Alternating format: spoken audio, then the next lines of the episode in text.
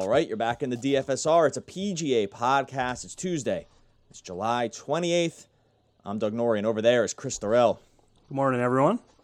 Morning to you, bud. We took a week off last week for PGA. Didn't discuss the 3M. Uh, the field wasn't as loaded uh, as as the normal weeks. I don't feel too guilty about it. I feel like as we gear up for, I mean, baseball's back, uh, basketball's two days away at this point.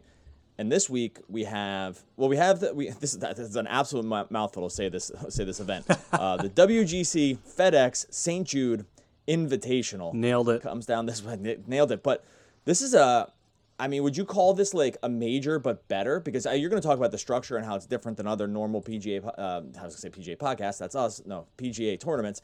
Um, mm-hmm. but like do you think this is even almost like better than a major because of the no cuts? I, I'm kind of I'm pretty excited for this format. We're going to talk a lot about what the no cut structure means. Talk about this, you know, like I said, this absolute who's who grouping of, of golfers. But just to start, do you think that because it's no cut, because it's purely invitational, um, that it's just going to play? Do these, these these kind of tournaments just play differently than just your standard Friday cut sweat kind of situation that we've been in that we're typically in here with PGA? Yeah, most definitely. Um, it's better in a major in that there's you know you get these majors you do get the best in the world like we have here. The only difference is you also get um, quali- depending on which major it is you get these low end qualifiers whether it be the pga professionals whether it be amateurs um, so you get you know kind of the bottom of the field is kind of not very good at some of these majors where this is a no cut event. You're only getting the best in the world. I think we have nine of the top 10 in the world and like 47, 45, somewhere in there of the top 50 golfers in the world. So it's just a stacked field and everyone gets to play four days. It's a guaranteed check. The only thing you really worry about is maybe guys that are injured with that guaranteed check. As long as they tee it up, they're getting paid. They play one hole, withdraw, they're still getting paid. So you really got to watch out for those injured guys. I'm watching you, Dustin Johnson. oh man, Dustin John. I didn't think we are gonna get to Dustin Johnson this early, but my goodness, this has been. He withdrew from was it the Memorial? He went no no 3M from, last week. Yeah, he withdrew from 3M last week after just basically shooting a seven over. He was 16 over at the Memorial. I guess you want to give him. I mean, you want to give him a slight pass with that number only because the course was so freaking hard that 16 doesn't look as bad as I mean the 7 to the 3M looks terrible because yeah. uh, that had some that had some like you know minus 19s or like Rahm's Rom score I think it was like minus 19 or something like that um, and so at that point like I guess you kind of have to you know be worried about it but these last three weeks from our last two weeks, last three rounds for him have completely dumpstered his projections. Like yeah, it didn't take. Mu- it, it, didn't take much. Um, yeah, so I don't think we need to go there really with him nope. today. I, you're just I, I, know you're kind of just off the cuff, just mention him. Just mad about it, really. I'm still mad about it, Doug. oh, just because he was so bad. I it was it was it was absolutely brutal. I watched part of that thing. It was it was tough to watch. But uh, him aside, we have great golfers this week. Uh, yep. Rahm, McIlroy, JT, uh, Bryson back in here after his uh, tin cup like meltdown uh, two weeks ago at the Memorial, which was another really sight to behold. Actually, the only reason I wanted the podcast last week was to talk about that. Yeah. Like just to talk, just to talk about that, just meltdown for the ages on I think it was 16 or 17 where he just kept taking drops, just like would say, you know, f you ball, just going right back for it, hitting woods out of the rough. Yeah. Um, but uh, I don't think that throws me off too much. But I mean, how do you even start? How do we even start? Well, let me, let me rewind. Let's look at the course first. Take, take walk us through the course, what we okay. know about this course here. Then we're going to st- start to figure out how we even basically split hairs between all these group of golf, this, this great group of golfers, because that's essentially what we're going to have to end up doing. Is this is a this is a great group, and we're just going to need to f- really find it along the edges to make to even find the, the subtle differences between guys that I mean, really, they're all just great, right? And so, but we're gonna have yep. to figure out who to bet on, who to play. But walk us through the course first. Yeah, most definitely. Um, with that many golfers, you make a great point, and that the differences between golfer A and golfer B, we're looking, say, the guys that are 9,500 and up, there's definitely a very slight difference between them, and making those decisions can be crucial. But into the course, um, it's TPC Southwind, it's a par 70, 7,237 yards. We got Bermuda greens. The green size are about the smallest on tour, I think, other um, than Pebble Beach. They're 4,300 square feet. Pebble's around 35, 36, I believe. Tour average is around 65, so these are very small greens. The biggest note here with this last year, this course um, was the WGC event. That was the first time it was the WGC event at this course. Before that, TPC Southwind just played as the FedEx St. Jude Classic, and all the way back to I believe it was like 1987 or 1985. So we got a lot of course history in terms of that. Now there are some differences that did stand out um, in terms of it coming from a full field event into a no cut event with obviously like you said like major with all the top players in the world. We're obviously going to see some differences there. The first one um, from 2015 to 2018, the St. Jude Classic played as the 15th hardest or better. Um, so it was 15th, 11th, 10th, and 9th hardest over those four years. Last year it played as 25th hardest. Obviously, um, the first thing that you pull out of that is you have a lot more better. You the field is just stacked, so you're getting a lot more better players. You're also losing the bottom of the field as well, so that's obviously going to lead to some better scoring. But in terms of like stats on the course itself. Uh, last year, the field averaged under 60% driving accuracy, so we got some smaller fairways than we've seen in the past. The rough isn't too penal, so I'm not too worried about that. I think they've got it listed like two and a half inches or something like that. We've seen three and a half up to four inches at the Memorial um, in terms of rough, so that's not too bad. But the greens in regulation is also down because we get we get some mid to long iron shots. We got these small greens like we talked about. So in terms of what I'm looking for for stats, I'm looking at guys that are ball striking really well. Um, that's a combination of off the tee plus approach. Um, when we break down approach a little bit more, I'm looking at that 150 to 175, 175 to 200 yard range. Um, when I'm really breaking down the approach, and then greens or sorry, around the green, um, scrambling, strokes gain around the green is going to be important because we've got small greens and because the field's only going to hit 60 to 65% greens in regulation. There's going to be a lot of shots coming from around the green. That's where guys can really separate themselves. Um, the guys that can get up and down and save par versus giving bogeys um, back to the field. I think that's going to be really key as well. And then par fours. Um, we've got only two par fives on this course, so obviously par four scoring is going to be important, and seven of those par fours come from 450 plus, so that gets us into that um, 175 to 200 yards, kind of that longer approach range for some of the guys. So I think that's what's going to be key. I think we're going to see a winning score again, um, you know, minus 15 to minus 18 here at this course. Um, so that's kind of the way I'm looking at this week. Yeah, um, it's a great course breakdown. I uh, I'm interested to hear some of your thoughts on the golfers that you know do stand out because, like I said, we have this group. We have all the top ranked golfers in the world. I hate to just kind of harp on this, but um, it is it, it's hard to sometimes look at these names. Like it's hard to look at Bryson and JT and and Rahm and um, yeah, I'm gonna not give away the the goat too much because I think we're gonna talk about some guys outside of this group. Um, you know, Rory, and say to yourself, well, just sort of on paper, these guys are all elite. The same, the, the yeah. same, yeah. They're, they're like um, the same in that they're all awesome. On any given week, they can just go out and win. Uh, you know, Bryson's kind of meltdown aside from from last time around, um, and you know, Rory hasn't been uh, hasn't really beaten the band since the restart, but it's not like he's been bad. Um, it's just that he hasn't. I, I, think his top finish was he finished a top five? No, nah, he hasn't finished in the top five since the restart. He's got a 32, T32, T41. T11, T32. So maybe you want to say, oh, he hasn't been quote unquote himself or something like that um, compared to these other guys who have all, you know, had at some point had an elite finish in here, right? Like, you know, Bryson's yep. finished top 10, of, you know, I think every week but the, the previous week. DJ's even won. Yeah, that's right. Even even with his, you know, plus 23 over the last three rounds, he's actually taken one home. And like, which is actually crazy because the plus 23 came directly following the win. But even Thomas yeah. has finished, has gotten a second place and an, an 18th, or excuse me, a second and an eighth and a 10th in here. And so maybe that's the that's where it, starts to separate some of these guys. But where are you looking among this top group, knowing that we can't, you know, we can't roster all of them. Maybe we can roster two of them if we're really looking to get, you know, to pick some value around the cheaper, uh, the cheaper end of the tier. Um, but even that feels a little risky, you know, with the, with this group of golfers. But where are you looking around this top of this uh, this elite group? Well, what I did this week, um, suggestion actually from one of my my patrons. it was like asking for information on no cut events, and I'm like, you know what? I've got data all the way back to the start of the 2017 season, so I put together this sheet looking at all the no cut events since the start of the 2017-18 season. Turned out to be about I think it was 20 events in the sample size number one at the top, just incredible numbers. I know a lot of you are thinking, oh, it's probably Xander Schauffele. No, he's number going to be right around number two in terms of value on that sheet. Justin Thomas has played 16 no cut events since the start of that 2017-18 season. He's got four wins.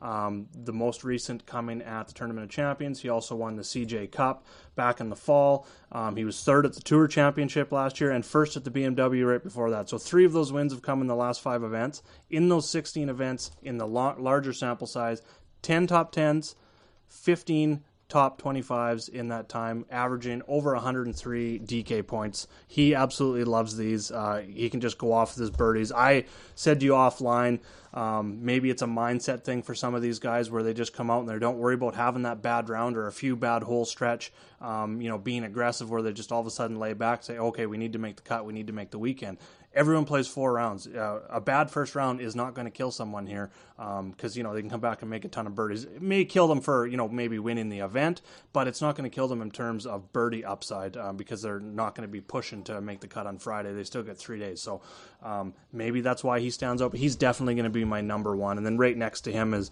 uh, Tyrrell Hatton for for other reasons. He's just been incredible since the restart. Um, he's one that I was really looking at. He won the Arnold Palmer before the restart and actually had a what was the finish rate before that? I can't find it. I'm oh a T6 at the WGC Mexico. Before that was a T14 at the WGC HSBC in the fall. So he's had some success at the WGCs, and then since those WGCs, he's won the Arnold Palmer, third at the RBC since the return, and fourth at the Rocket Mortgage. His putter has been absolute fire, and he's traditionally a good putter, so I'm not worried about him maybe overperforming with the putter.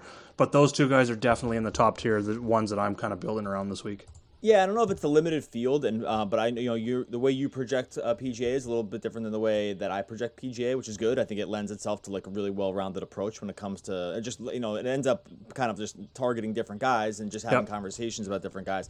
This is the first week where I opened up your article, um, and it lined up very very closely to what our overall projections just say, right? And so I'm always really I'm, I'm like almost doubly encouraged when that happens because I feel like we're I don't want to call golf in anything like safe, but like that strikes me as getting into a very safe zone because yep. if, if, if the if the numbers that we're using, which is basically like you know rounds per average, and not, not to go into all the formulas here, but um, it's it's just a different approach. It, it relies a lot less on um, specific skill sets and more just around overall body of work, whereas yours relies a lot more on skill set over time, and I think that's good to have both. I think it's important, but um, I opened it up. I was like, seeing oh, them nice. overlap is awesome. Yeah, because our we have Justin Thomas as the second highest projected golfer this week, except that, and which is really important because he's the second highest projected golfer, but he's the fourth most expensive guy on DraftKings. So all of a sudden you're saying, okay, good. Well, um, if the if the mistakes, if if well not mistakes, but if uh, the DraftKings scoring um, folks, you know, I know I know that's an algorithm, see them see him as the fourth most expensive, then but we see him as the second best, and all of a sudden we're getting really really nice value. But he's yep. about two percent. He's about two percent higher projected than Rory, uh, maybe like two and a half percent higher than Jon Rahm. Um, and so, and I get that Rahm's price has jumped up because of the win. So I was really pumped to see the Justin Thomas thing. He's basically an every lineup guy for us at this point little closer on DraftKings than it is on FanDuel, uh, where he's basically in about 100% of projected lineups right now. And yeah, and Tyrrell Hatton is right behind him. Uh, like great value on DraftKings uh, at 9.7. Not sure if he ends up being chalk because I don't know if you can like really make chalk this week just based on the names. But Hatton's been a guy that our system actually really from the beginning, really since the restart, has really has really really liked. Um, it liked what they saw. It was the only problem with him was the sample size. He just hadn't played. He hadn't played tons around rounds, rounds, rounds, and because of that, I got a little gun shy in the sample size, and I wish I hadn't because it was really calling him out as being just a tremendous, tremendous value. Really, since the, the when this all started again. I know he's only played in two events, the RBC and the Rocket. So, um, yeah, I, am totally on board with both these two guys. Uh, I have bets in on just. To, I'm going to try to. I'm trying to do a little better in this ch- uh, this time around. T- walking through the some of our bets as we kind of walk through it. I did bet uh, Hatton to win at 3,000. Hatton top 10 at 280. Um, and then Hatton top 20 at plus 115. And just, I mean, these the, these top 20s get a little different because the field's so small. So, so you get a little more close to even money odds on anyone that's good uh, just because um, you know, I think we only have 80 something golfers in there. So I do have uh, bets in on, on him kind of across the board. Didn't go as far with JT, but I probably will now that I kind of look. His it's funny. His win odds are slightly better than the way his he's priced out right. on these sites. Um, like he's actually I think the second projected golfer to win. Yep. Uh, at plus 900. Um, but that which you know which, which is another way you can probably call out that there's been a pricing inefficiency.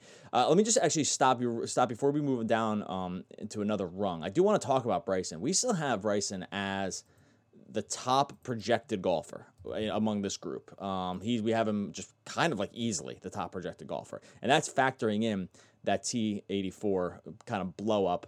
And I, and I gotta say, I, I want to worry about that, and I also don't want to worry about it because there was really one hole that did him in. Now, look, the, the, the, Memorial did a lot of guys in on one hole, right? Daniel Berger double bogeyed 18 to miss the cut and almost broke my heart. But the um, but this guy's been an absolute monster. Some T3, T8, T6, and then he wins the rocket and then just blows up really outside of that hole. Maybe he makes the cut and the rest of the weekend's very Exactly. different. Does it does it does it strike you as okay that he's still the top projected golfer uh, in our system? And I mean, right now we kind of have him in all FanDuel Yep. lineups, not in DraftKings, where the pricing a little, t- little, little tougher. But does that strike you as correct? Is it correct to not read that much into what happened to the Memorial? Well, we always talk about it in baseball, talking about small sample sizes and not drawing too much from it. It's a little different in golf just because of the you know the nature of it, uh, week in and week out.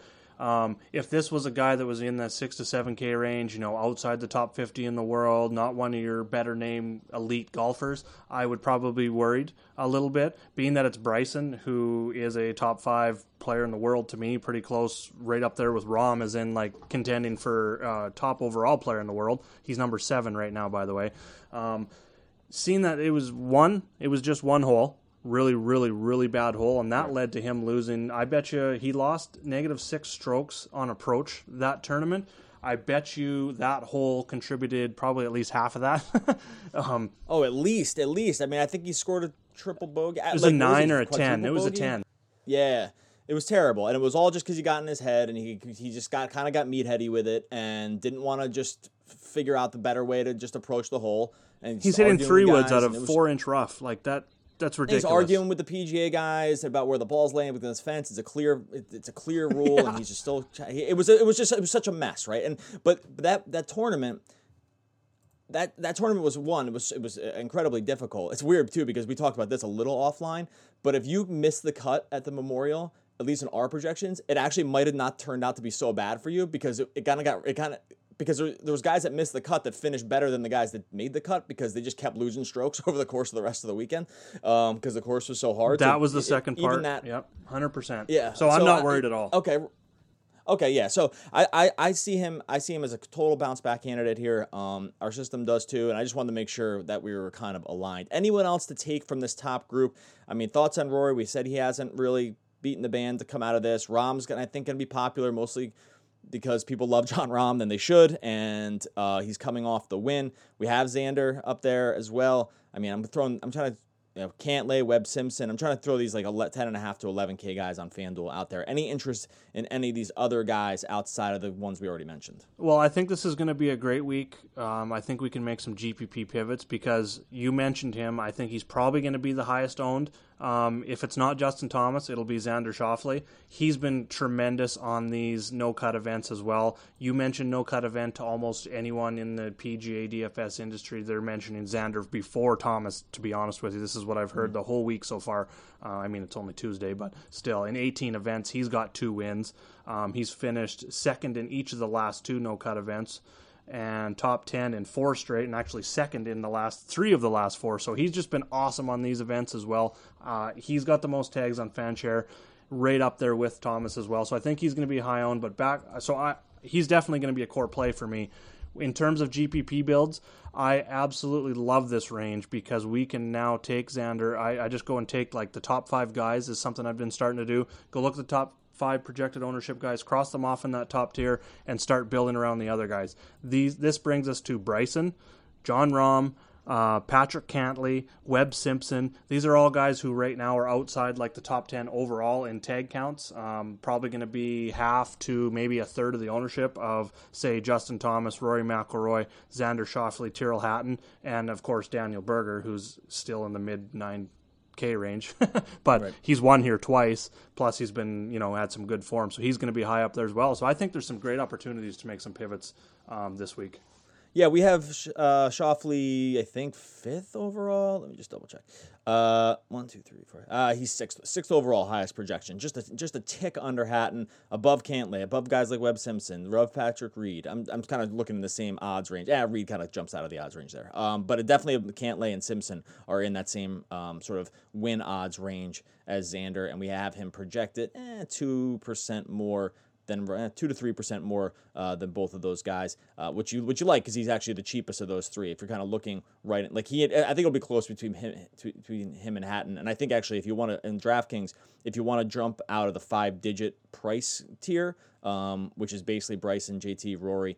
Uh, Rahm and Cantlay, you can get nice builds around uh, Hatton and Schauffele. Save oh, a little bit huge! because amazing. and I think it's gonna be important because like the pricing gets a little tough here and you might have to roster guys that you don't love looking at because you're staring at the top of this field right like Yeah. you're like and i think that ends up becoming could end up becoming a problem because if you're staring at the prospect oh well you know i don't even want to give away the i don't want to bury the lead here let's walk through some of these other guys because we Yep. are going to have to dip down into the mid tier and lower tier i believe uh, just to be able to round out some of the lineup so who do you like in the in this mid tier we'll call it like the 8000ish range uh, on draftkings to maybe just as a as a loose parameter but who do you like in this tier For sure. Well, if I'm starting to build, and you can build an awesome balance build with, like you said, Hatton and Schauffele, if you want to avoid that top tier and not go superstars and scrubs, it's definitely in play because two guys in that mid 8K range that stand out to me uh, right away, and I highlighted them, I wrote them up as well in the mid tier, is Gary Woodland and Billy Horschel. Horschel's been consistent, not great um, overall, and I think the system agrees that he just loves to make cuts. He has shown some upside. Don't get me wrong. There, um, he's got a seventh two two tournaments ago, and then he's had some top tens as well back. So he does have that top ten upside. I don't think he's got that top ten upside this week. I'm kind of looking at like top fifteen, top twenty somewhere in there. But he finished T nine here last year when it was a WGC. He also had a ton of brought a ton of success into this event um, last year because he had four top tens in five previous events at just the St. Jude Classic full field event. Um, so I really like that. Everything just kind of blends together with him. And then Woodland just seems too cheap. He is probably going to be a bit lower owned just because he hasn't had success here. He's T55 here last year, which is pretty close to dead last. Um, he was T91 back in 2016 when it was a full field event. He hasn't had a top 20 here since 2013. Um, so the success hasn't been there, but he's been really good. Uh, you know, outside that driver issue that he had when he was kind of switching drivers, but looking at his stats since the return, he's third in birdies gained, fifth in strokes gained approach, fifth in DraftKings scoring, and looking at that birdie or better, he's ninth in opportunities gained, which kind of correlates closely with that strokes gained approach stat as well. So I just I really like his ball striking. He lost strokes again off the tee last week. Not concerned. I think he gets back on the horse. He just seems like he's too cheap in that range. Yeah, he right now among the group of the top twenty ish golfers that we have projected um, for just overall points. Woodland is the best points per dollar value on DraftKings at eighty six hundred. Um, so Nice. I do like seeing that. Oh, oh no, I take that back. There's one guy better, and I was just going to ask you about him, but they're they projected within. They're basically at the exact same projection, 96.34 to 96.33. Uh, so they're only a hundredth of a point off. But this other guy is 200 cheaper. That's Abraham Ancer. Uh, thoughts on Ancer? And I think that's the only reason we're going, our system's pivoting a little bit more to Ancer uh, in terms of DraftKings because it's taking the $200 savings. Uh, any thoughts? I know I'm kind of throwing him at you because it was not a guy we discussed uh, off air. But the um, any thoughts here on Ancer um, as maybe you know where where would he rank in that in that Woodland Horschel group for you because he is priced in that same range. Uh, he was actually next on my list. He was beautiful. right, like right there with those guys. Like making the decision between those three, if you have to, is going to be tough. There's a chance I might just roster all three um, and just go super balanced in cash games this week. But Ancer does stand out big time. Um, the ball striking has been there, except for last tournament, which the Memorial was his last tournament. He did make the cut, but he lost seven and a half strokes on approach. Seven and a half strokes on approach. Still finished with a T58. Um, which is I'm kind of throwing that out again because it was the Memorial. Not only do they have sh- crappy conditions for a lot of the rounds, it's a very tough course after playing three, four events where you're looking at winning scores of minus 19 and then just jumping into like a U.S. Open style course. I'm I'm kind of throwing that out just simply because his ball striking has been absolutely elite since the return and even going before the return. Um, he's played here.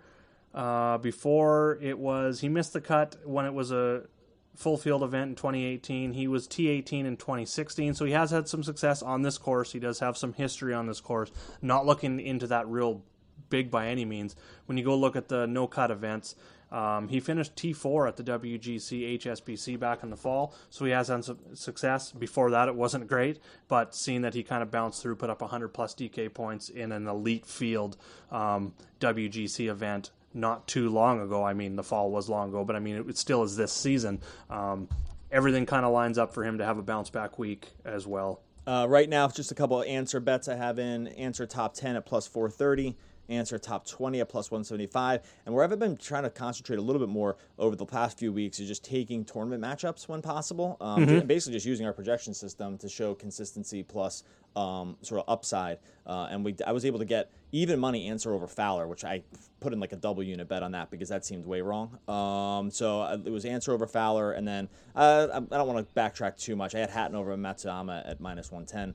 Um, and there's some like other guys, one too. There's some other guys in here uh, that I've just and Woodland, uh, Woodland top 20 at plus 175, and Woodland at uh, top 10 at 430. By the way, both those guys, Ancer and Woodland, because their projections were exact, exactly the same, their odds are basically exactly the same on every site, also um, every book. Yep. So um, I just saw those sort of as interchangeable slash making sort of the same uh, bet on each other. So um, yeah, so it's, it's really. I'll nice be looking for that Ancer over Fowler. I, I really like that bet. That was on. Ancer's been so consistent. Yeah, that's on my bookie. Um, so that was you know you have to kind of shop some of these because they don't they yep. different books put out just different ones. Um, FanDuel has some and ones. adjust them at different timelines too. So it's it's it can pay off paying attention to having you know having three or four books open and just monitoring those odds through Tuesday, even Monday. Oh yeah, definitely. So um, I still actually liked Bryson to win at, uh, at 1400. I thought that that had dropped probably too much. Uh, I was able to get that on my bookie as well. So, uh, so anyway, just I, I, like I said, trying to get a little more consistent on this about just uh, speaking out about what some of the bets are because uh, I think that's I think it's important. I think PGA lends itself to betting. Um, I mean, as good as any other sport, but um, I think it's just it's also kind of just maybe the most exciting one to bet on, which is weird in a weird way because it's just oh the four day sweat. Yeah, it's just a slow burn of four days, and it can just absolutely drive you crazy, drive you crazy, and one round can kind of save you or sink you. So uh, there is a lot to like when it just comes to when it just comes to lining up some of these bets. All right, let's let's go down into this lower tier, into this bottom I mean, we're going to call these like true values, but I think you're going to need them because, um, like I said, you just end up running out of money, especially if you want to if you want to roster any of that top five to seven group um, at any of these sites. You're just not gonna you're just not gonna have enough money to to really roster even well definitely not two of them but even one of them because stepping down even one tier you're going to need to go a little cheaper i have some guys interested to hear uh, some of your thoughts on where we might look let's call it like the seven to low 8000 range on fanduel um, draftkings we're probably looking like the six to low sevens uh, in terms of salary there uh, who do you like in this group it's very interesting down here that's for sure in my article, I immediately jumped all the way down to the bottom just for superstars and scrubs and went Keegan Bradley. Um, gonna go full Keegan this week. it just seems like too cheap of a price. Is really what stood out to me. Sixty three hundred for a guy um, in this field, which is an elite field. Since the return of golf, he is top twenty in strokes gained approach and ball striking. Um, his I talked about that proximity range from 150 to 200. He ranks 25th and second there. So his ball striking is awesome. He's just for 6,300 seems too cheap for a guy that we get for four rounds. And I know he is like a terrible putter. If we could just get him, you know, to have an average putting, you know, throughout the whole event, I, he's easily got top 20 upside to me here. So that $6,300 price tag, if he was seven plus, it would be a heck of a lot tougher decision for me to go with Keegan, um, just because of that putting and pretty much everywhere else um, besides his ball striking. But that just stands out. You got me on Brendon Todd just looking just strictly at his consistency here. He's gained strokes on approach after missing the cut in the first two events. excuse me, and coming back. T11 at the Travelers, T57 at the Rocket Mortgage, T22 at a very tough Memorial track. Um, at Muirfield Village there. He's gained strokes in three straight events, and at Memorial, what really contributed to that T22 was he gained over five strokes around the green. Going to need that this week with a small uh, green. So seeing him come in with a hot putter, hot irons, and a really hot event where he was awesome around the green scrambling. I absolutely love Todd if you're going uh, pretty much any format at that price. And by the way, um, then- it's easy to forget yes. though, but he was on track to almost win the Travelers, and he Yep. just blew up on. I, I think it was the front. It was somewhere on the front nine. I can't remember exactly what hole, but he went like three or four over par on one hole. Uh, ended up five over. And now, look, you got to count. Everything counts, and so you get you get you have to look at what everyone does over the course of it. But he he's T eleven with a plus five on that in that fourth round, right? Yep. Like he was very close. He was just winning. I think he was winning by two strokes to, to go, going into Sunday or something like that. So he has yeah, that. he- it was close like that. yeah, I'm just saying that he has kind of that in him. Is, is where I'm kind of Yep. referencing. Oh, and he won twice in the fall. Right. He won back to back events, and I mean they're a lot crappier events, obviously lesser fields, but winning a PGA tournament is hard, whether it's a good field or a bad field. So winning back to back, he's definitely got huge upside. Yeah, so he was a low guy price. that we that he was a guy that we throw out here. Another guy that our system liked, and I saw you wrote him up, and I was enc- another kind of encouraged with this. Corey Conners. Uh, walk me through the Corey Conners take because um, he, Oh, Canada. not Oh, just because Sorry, I'll not stop. just because of the yeah not just the home field advantage but the or home field fan advantage. Um 7300 on draftkings 8400 on fanduel. Gonna need to find some guys in this price range for sure. Uh, walk me through the case for Conners because uh our system definitely likes him from a consistency standpoint over the last yeah i mean basically over the last year. So I, Keegan Bradley to me is a cheap man's Corey Conners. Right. if if that makes sense, and I'll kind of tie it all together here. They're both elite ball strikers. Conners has actually been a better ball striker, so his approach game um, is, is elite. His off the tee has been really good. I think since the return, I'm just going to bring that up. I wrote it up in my article, but of course I can't find it. Fourth in ball striking, fourth in approach, sixth in par four scoring, eleventh in opportunities gained since the return. Just a t- again a terrible putter. Um, looking at that ball striking, he's gained strokes in both off the tee and on the approach in six straight events. He's gained strokes on approach in nine of his last 10, but he's only gained two putting in those 10 events. So that's kind of his issue, same as Keegan. So if we can get that elite ball striking, um, have him even like when he even averages average, like average putting for the event, he's like top 25. He, you can bank it as a top 25 as long as he isn't absolutely terrible putting. Even when he's terrible putting, lost uh, almost three strokes putting at the workday, finished T39. I'll take that at this price because he's going to make his birdies um, at this event, especially. So he definitely stands out for me. Yeah, right now, um, if you, depending on who you lock and exclude on DraftKings, and if you run it on FanDuel, it's just uh, I'll just I'll read through the FanDuel lineup, and you can tell me if you think this lines up as a cash lineup. Um, it's looking pretty good to me. It's got Bryson, uh, JT, Tyrrell Hatton, Ancer, Conners, Todd. Um, that strikes me as decently safe going into the weekend. Um, I don't know if your thoughts. I don't know if you think it's a little too top heavy because we get the DeChambeau and Thomas thing, but uh, like I said, the the spread on the FanDuel prices is not as uh, is not as stark as it is on DraftKings. That that kind of lines up, you know, closely with where the at least where your um, your article went and our projections. Um, that strikes you as probably like fairly safe, all things considered. Yeah. No, I'm I 100% agree. And one more thing on Conners, I had a note here. Um, looking at that no cut event database that I built, his last he's finished top 25 in four of his last five events, and the other finish was 26th. Um, that was at the Tour Championship where there's only like 31 players. But seeing that he's got top 20s in uh, his last four no cut events that weren't the Tour Championship really stands out for me as well. It's just a solid.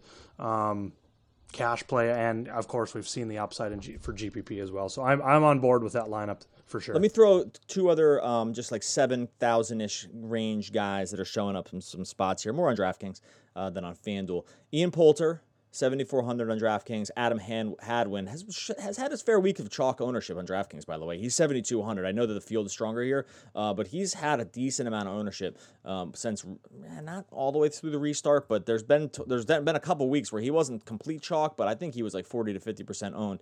Um, he's made the cut. Hadwin, that is, he's made the cut in all five events since the restart, and I believe Poulter has two. Let me just double check that. Poulter might have missed one cut. Um, I had it up in front of me, and then I clicked over to Hadwin. Give me one second. No, he Yeah, missed the Pol- Memorial. Just yeah, he missed back the memorial. I don't know. I don't want to not count the memorial, but whatever. Uh, he was T5 at Workday, 64th at the Travelers, and then T14 at this is Poulter at RBC and T29 at Charles Schwab. Any interest in either of these two guys? Just kind of hunting down in the seven thousand dollar tier.